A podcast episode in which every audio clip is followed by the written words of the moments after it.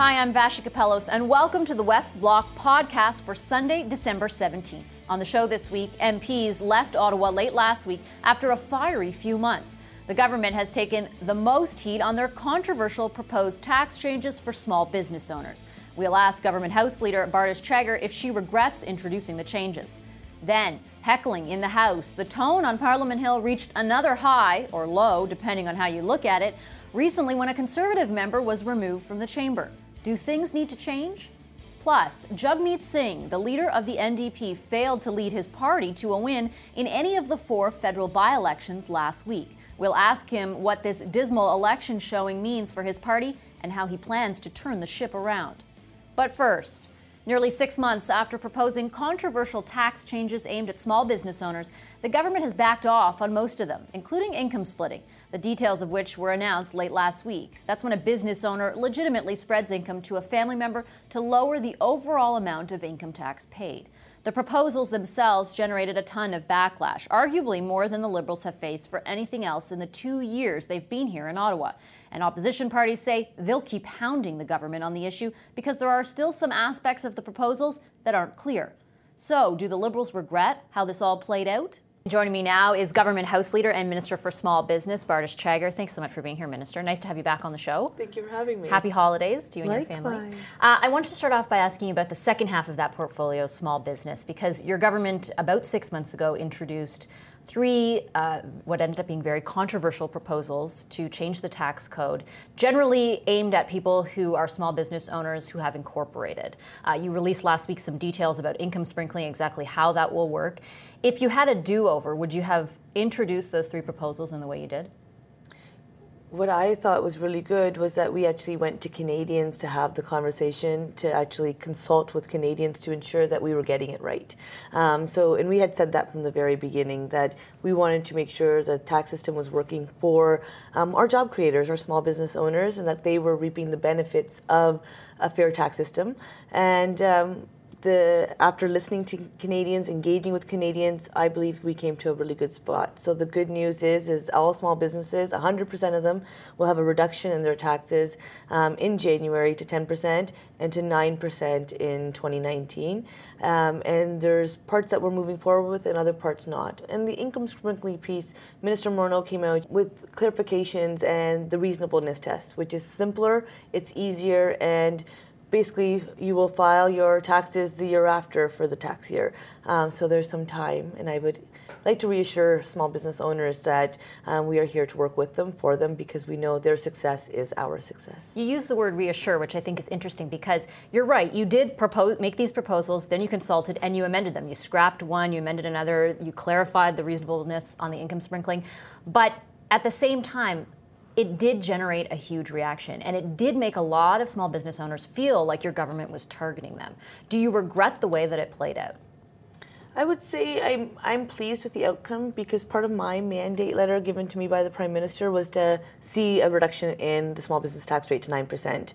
Um, so I wanted to see uh, the, the tax system that works for our small businesses, the very people I represent at the cabinet table. We have seen growth in our economy. We have seen confidence in our economy.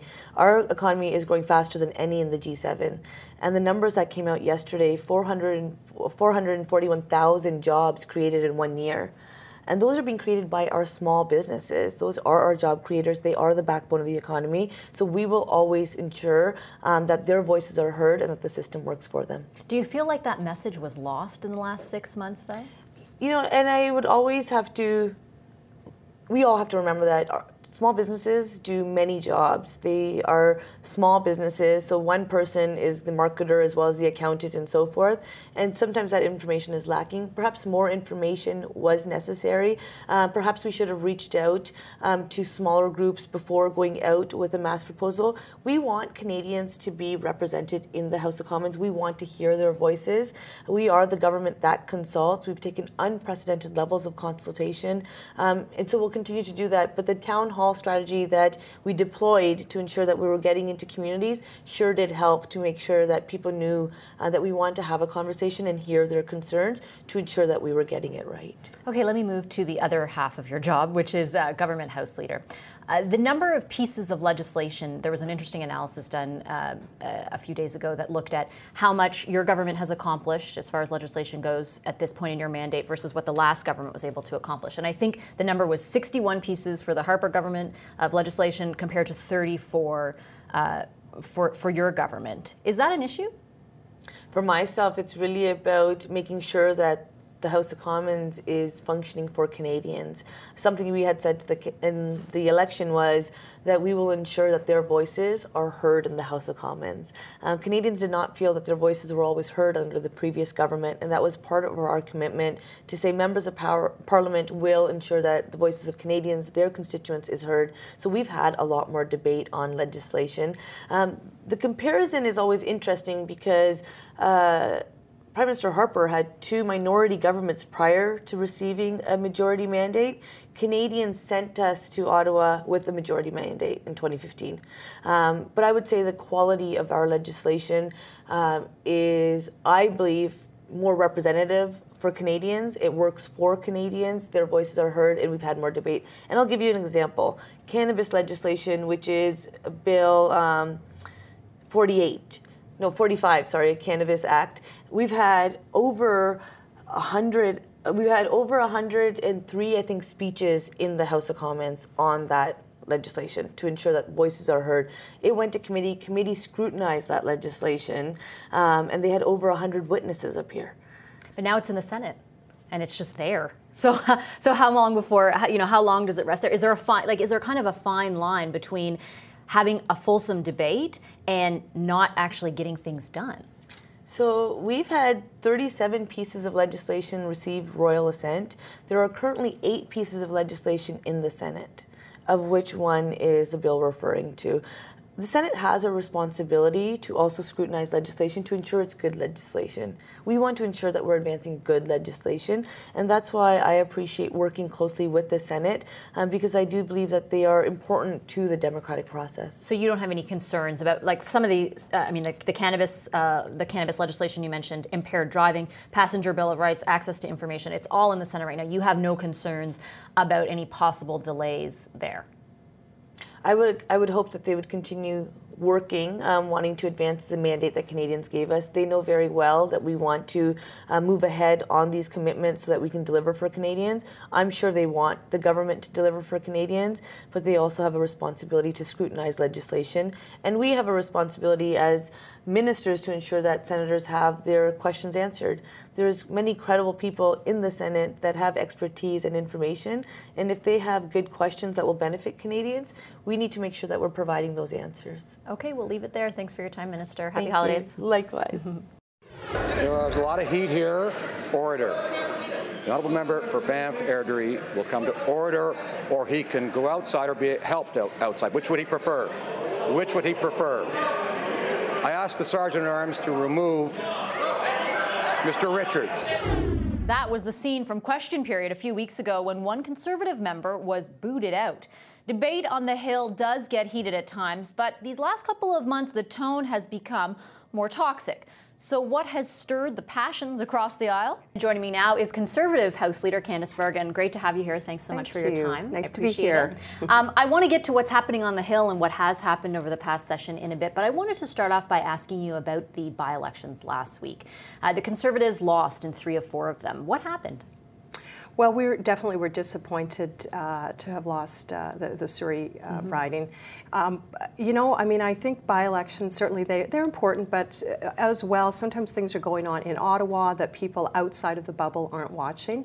Uh, I think we're happy with a couple of things. Our percentage definitely did increase right across the country. We're pleased to see that, but we also know we just have to keep working. We want to get uh, our new leader Andrew Scheer's face, his message, who he is out there, and so we'll keep working hard. But I think when you look at the results, even though we lost, I know we are encouraged by the increases in, in our overall percentage. Were you surprised at all, given uh, given the atmosphere on the Hill and the, the issues that your party has been kind of drilling down on uh, with the Liberals? I think, for example, of the tax issue that has been you know very controversial. Mm-hmm. Were you surprised? You mentioned the Ottawa bubble that it didn't translate to those by-elections. Well, I think it did, and again, I think the fact that our lost. we lost, right? But I do think when you look at uh, at the results and our the support that we have is not only consistent and solid, but it's growing. And I know the message that we did hear at the doors was, even though people aren't necessarily fully tied into what's going on, we heard a lot of we don't quite trust the finance minister. You know, what, the things that he's doing, we're, we, you know, we're not necessarily certain of what it is but we don't quite trust what's going on. And I think that that's something that the Liberals have to be very careful of. And I, I, I think that they should be careful not to take that support for granted. Uh, that kind of arrogance, uh, people do start to see through. So we were definitely hearing things like, you know, we want to give them the benefit of the doubt, but something that they're doing, something the finance minister is doing, just just doesn't pass the smell test. They did, though, still give them the benefit of the doubt. Does it worry you going into, you know, we're halfway through now. In two years, we'll have the actual federal election. Well, Does it worry you? I was uh, I was around in 2013 when we were in majority government, and I know how things can change very, very much in two years. So I know what we're going to continue to do is show Canadians that we're not only a government in waiting, but but but that they can count on us to have a positive message.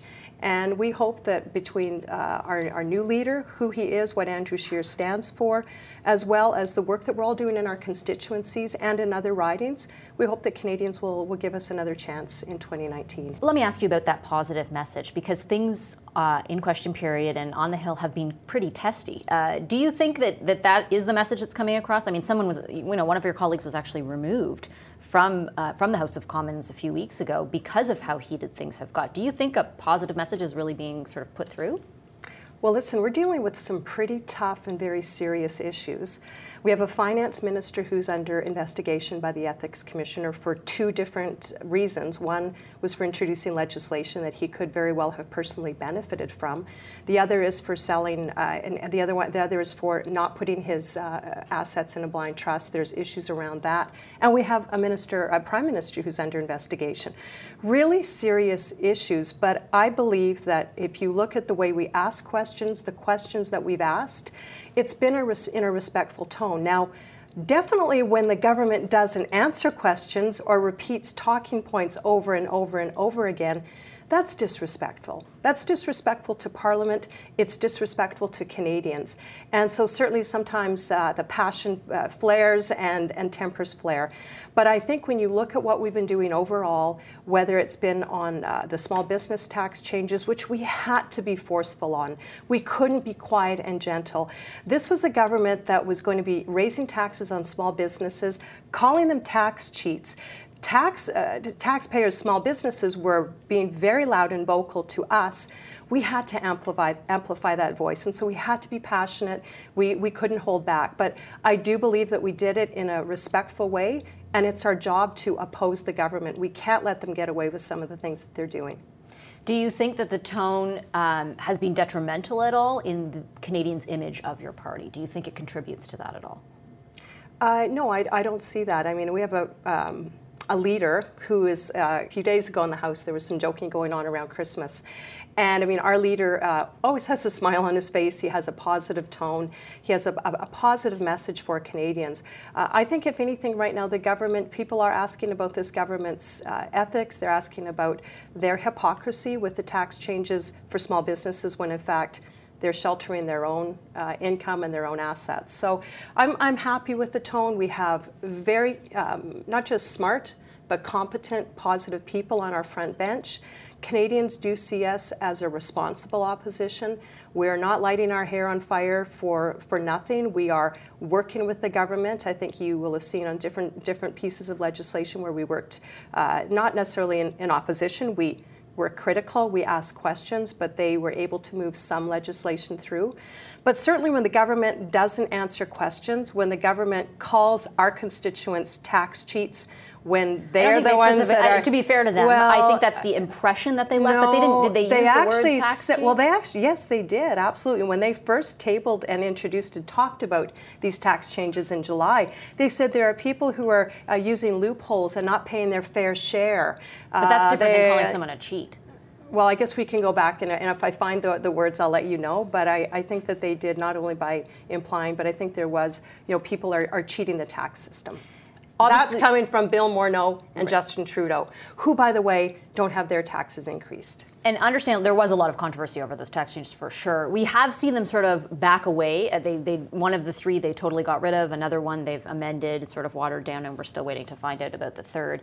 Do you think uh, it's at all time to move on? Do you think they listened to what you, as the opposition, said, what the critics said? They've made the amendments, or is this an issue that you, you know, you'll continue to? Well, they have just just a couple of days uh, ago, when these these changes are going to be coming into force in two weeks. They have just start to let small businesses know what these changes are going to entail. They haven't given the whole picture we absolutely can't stop pushing them.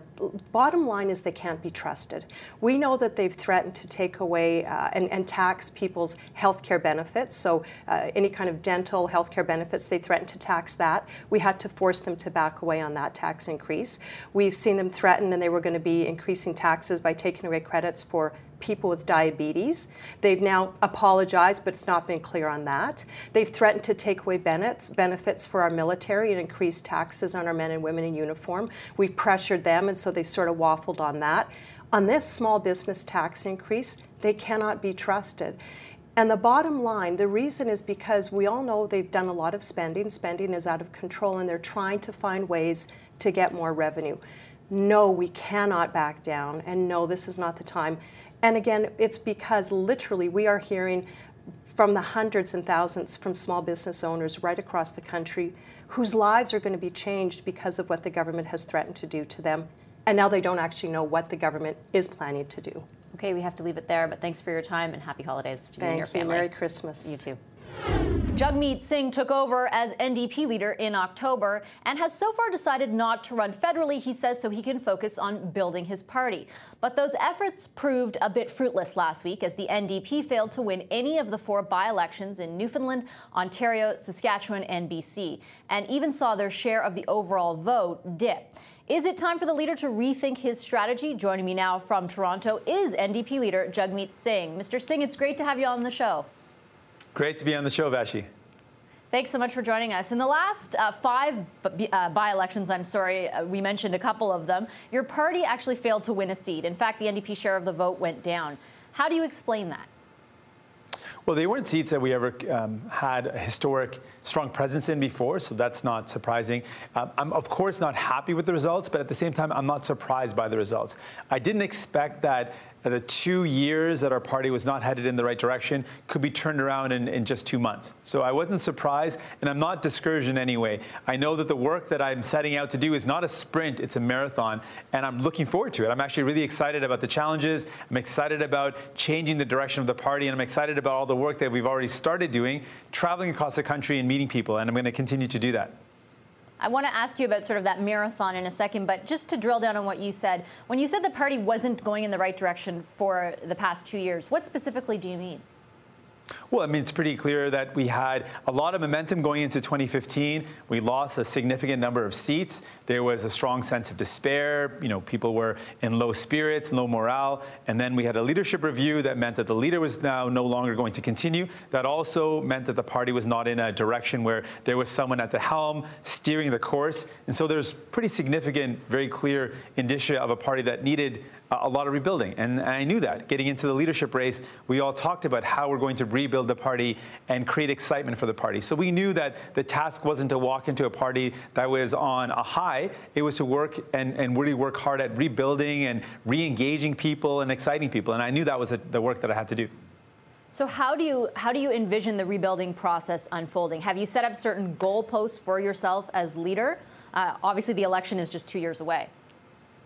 Right, of course, we're, go, we're aiming to, to form government in 2019. Our, our goal is, is very clear. That's where we're headed towards. And the steps that we've taken, so one of the things that I've done is brought in a, a new chief of staff. I'm really excited to have our, our, new chief of staff, a young progressive woman, really talented, starting in January. So Willy Blomme will be starting. Uh, the party has brought in a national interim director, uh, Melissa Bruno. I'm really excited about her work, and she'll be starting in, in the new year as well. So we've got two key positions that are going to then impact the way we deliver our our message, and the way we frame the work that we do, and the way that our team starts approaching some of the issues. So that's going to be a big thing. The other big shift I wanted to make was that as opposition parties, we often focus on just opposing. And to me, that's not enough. There's certainly things that we're going to oppose, but we need to do more than just opposing. We need to propose, and beyond just proposing solutions, we need to actually inspire people. So that's going to be the big culture shift that I want to do.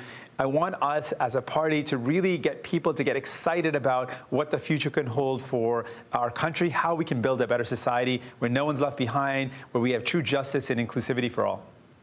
I'm glad you brought up the idea of not just opposing but proposing because I, I, think a lot of Canadians are wondering, you know, if you do vote for an NDP government in 2019, what specific, like, what is one thing specifically that your government would be doing?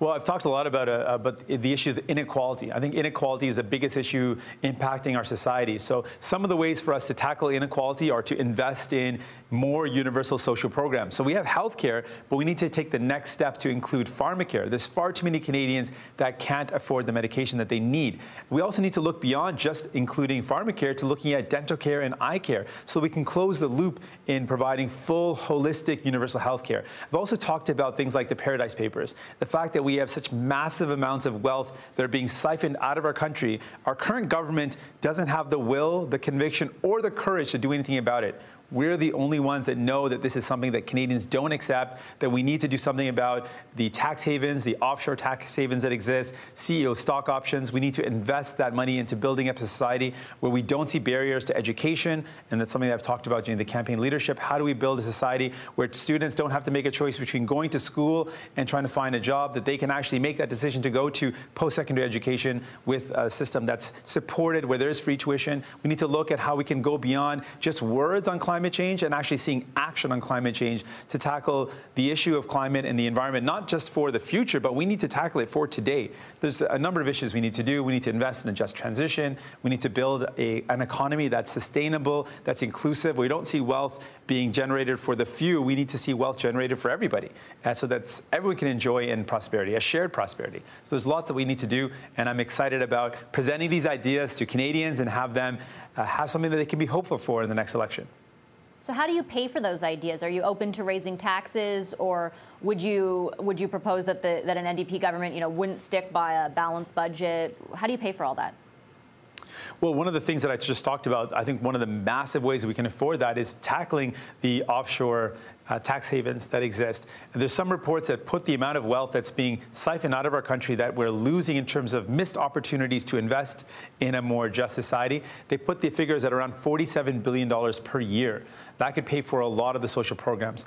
The current government hasn't even talked but about you have it. To, sorry, to interrupt, sorry, sorry, to interrupt, but you have to invest a lot in the CRA, for example, to even go after that amount of money. So how would you pay for that? Well, I mean, investing in a CRA is going to take an investment. That makes a lot of sense. We also need to change some of the legislation. Some of the changes are just a change of legislation. There's currently accords that we have with international jurisdictions that allow tax havens to exist. We can actually close those loopholes. The CEO stock option, that's a legislative change. It's not going to cost money. It's actually having the will and the conviction to do something about it. So a lot of the changes are actually very easy for us to do if we had the conviction to do it. And we're the only ones. New Democrats are the only ones who really believe that everyone should be contributing their fair share. And when those who have extreme wealth and are powerful and well connected should not be getting um, a, a, uh, an excuse not to invest. We should ensure that those who are powerful and well connected contribute to a better society. But beyond, I guess, just as a final question, beyond investing in, in, in going after international tax havens, would you run a deficit to support all these investments? Would you be open to raising taxes? Well, I, I, firmly believe in a progressive taxation system to ensure that those who are able to invest their fair share invest their fair share. During my campaign, I talked about some of the ways we could do that, looking at high income earning or looking at uh, tax around uh, corporate tax rates. I've also talked a lot about, um, in general, when we look at certain things, we look at them as investments. I don't believe that uh, in difficult economic times, I'm firmly opposed to austerity, so I don't have a firm line on balanced budgets. I believe that if we are able to, obviously, we need to ensure that we have a robust uh, budget that's balanced. Uh, but there's in no way that I would ever accept austerity. So I'm firmly uh, opposed to austerity in, in terms of our finances. Okay, thanks very much for your time, Mr. Singh. Happy holidays. Thank you very much. I'm Vassy Kapelos. Thanks for listening to the West Block podcast. For more, go to our website, thewestblock.ca Follow us on Facebook, Twitter, and Instagram, and tune in again next week for another West Block podcast.